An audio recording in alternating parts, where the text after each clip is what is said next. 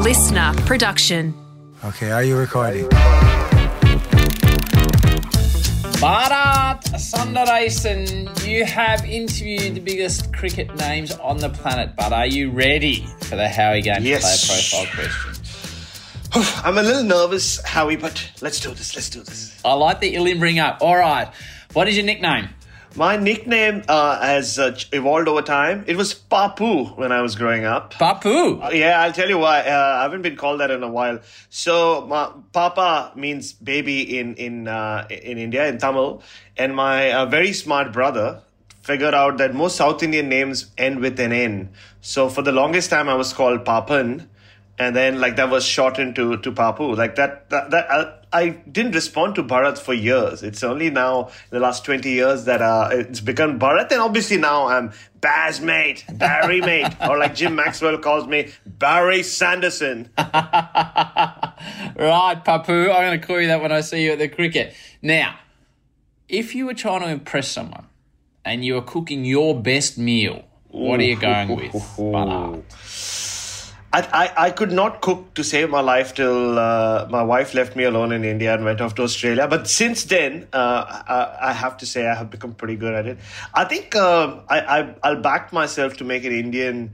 Uh, like a fish curry, uh, Bengali style, because that's where she comes from. So that's what I learned. Like a Bengali fish curry, some jeera rice, uh, and a vegetable accompaniment curry. There you go. That's what I'll make. And what about your best Aussie meal? Ah, just uh, just throw a couple of steaks on the barbie, mate. Yeah, just what I do, mate. Yeah, and a couple of snacks, mate. Yeah, so that's that's that's how us Aussies did, mate. Come over in the arvo. Yeah, be like to break open a couple of cans, mate. That's that's what I do. You're so good. Righto, there's now three people, any time from history, alive, dead, that you've met, that you haven't met, that have come around for a couple of steaks in the Arvo and a couple of tinnies. Who's coming?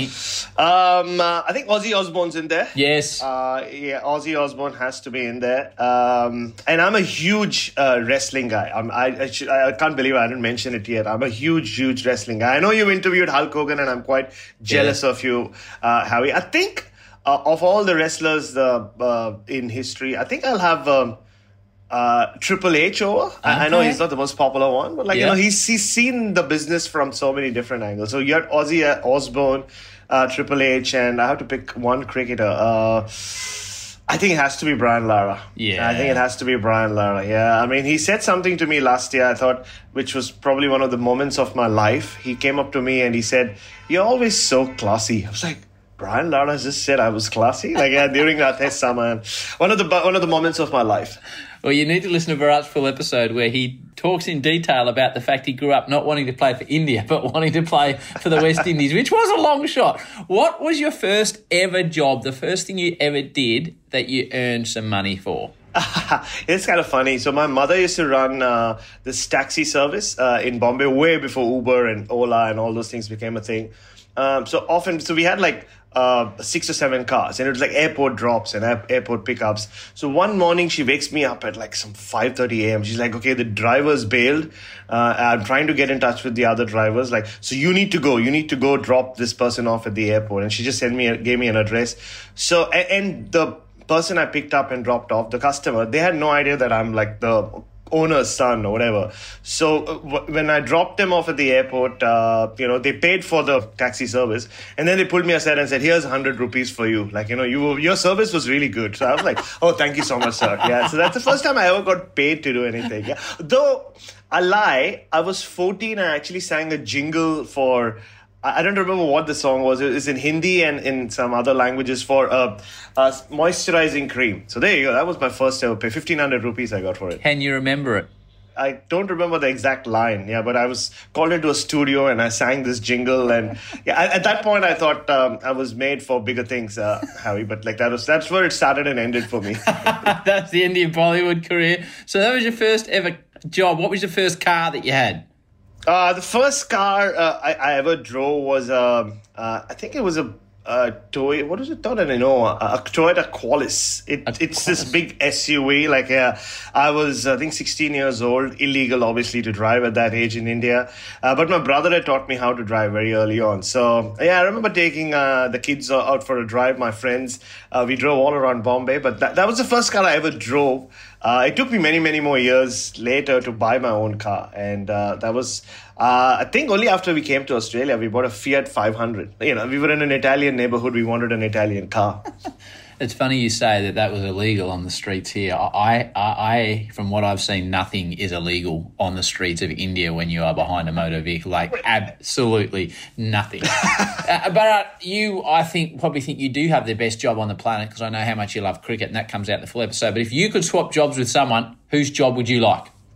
Um, I still think what I wanted to be 20 years ago is, is a drummer of a very successful uh, heavy metal band and travel the world. And, like, you know, just there's something about being a drummer, Howie. Like, I know I've, I've been a vocalist as well. I've, I know people who have been guitarists, but something about being sitting at the back of the stage, owning it, and you think everybody's attention is on the vocalist and the guitarist. No, no, no. It's always the drummer. And I, I've not been able to replicate that feeling ever. So I would, any any successful drummer uh, you can think of, I would swap with them. Like a heavy metal has to be Of like, course, you know, I, can metal. see you Yeah. doing that.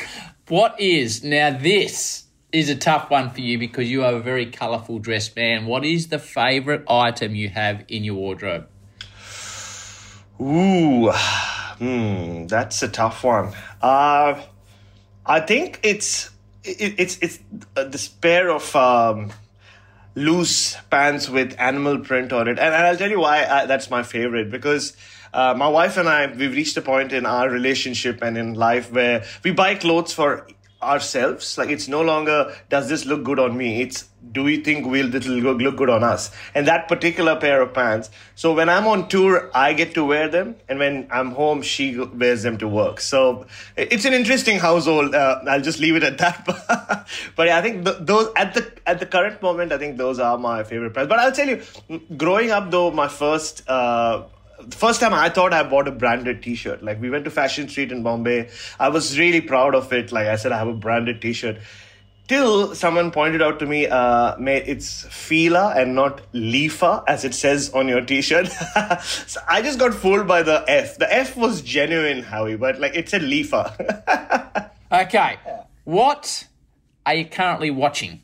We spend a lot of time travelling on trips like this. What are you watching at the moment, apart from the cricket? um, uh, this incredible documentary on on wrestling. Uh, it's uh, not a, not so much a documentary. It's about uh, Ohio Valley Wrestling. It's called Wrestlers on Netflix, uh, and I highly highly recommend it to people, especially if you're not a big wrestling fan, because you realize why those of us who love this fake form of uh, you know combat. Why we love it so much. It's beautiful. It's about al snow and uh, how he's running this uh, struggling organization. Um, and it's it's real. I mean it's not reality tv but it's this beautiful docu-series that you should watch. Is it what what platforms it on? oh it's on netflix. It's called wrestlers. Yeah hopefully there's season two as well. Right, I'll check it out. What are you currently listening to music wise?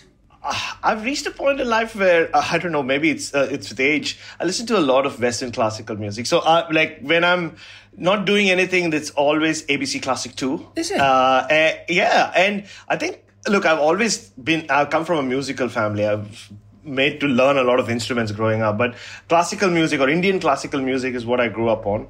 Well, I have a funny story about why I got obsessed with Western classical music. I mean, I always listened to it, but before we got our dogs, we were fostering cats uh, in in Australia in Adelaide, and we got one feral cat from Whyalla or somewhere, and the cat just could not like uh, like she was like she was kitten actually. She was so stressed that uh, she would not come close to us. I read somewhere that you need to play classical music to get cats to, or kittens to calm down. Four months of non-stop ABC Classic later, she kind of meowed for the first time and I, I don't know whether it was true or not but it sounded really classical to me. Uh, and I'm, I'm not kidding. How non-stop for like four months we had abc classic on.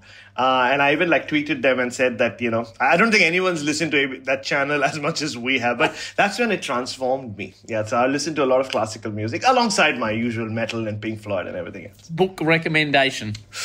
Ooh, I'm actually into reading these old Australian classics. So uh, I'm reading Henry Handel Richardson's uh, The Life of Richard Mahony. Like these books, I just pick up from you know these little bookstores all around Adelaide. It's I think written in the 1920s. I've read, read other books where you you read about um, uh, like people who wrote wrote about life uh, like in the early days of uh, you know the Australian settlement and Yeah. and their relationship with uh, First Nations people, and, I'm fascinated by it. Like it's such a part of history that you don't get to know. So that's what I'm reading right now: the the life of Richard Mahony. A book along those lines, I don't know if you've read it, it's called For the Term of His Natural Life.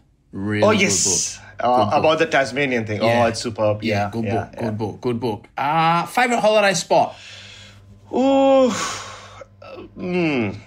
My wife will tell you we don't go do too many holidays, but I think my favorite in, in the last few years was Tasmania. I just Yes. loved Tasmania. We and we did it properly. We gave ourselves twelve days to go and not just like spend time in Hobart and Launceston, but everywhere. We went to uh, the the west coast to Strahan. We did like the whole history tour there. Like oh, we just love Tasmania. If we we want to go there every chance we get. But uh, yeah, but uh, having said that, Caribbean, like yeah, always Caribbean. Looking for lost cricketers in the Caribbean. That's my favorite holiday.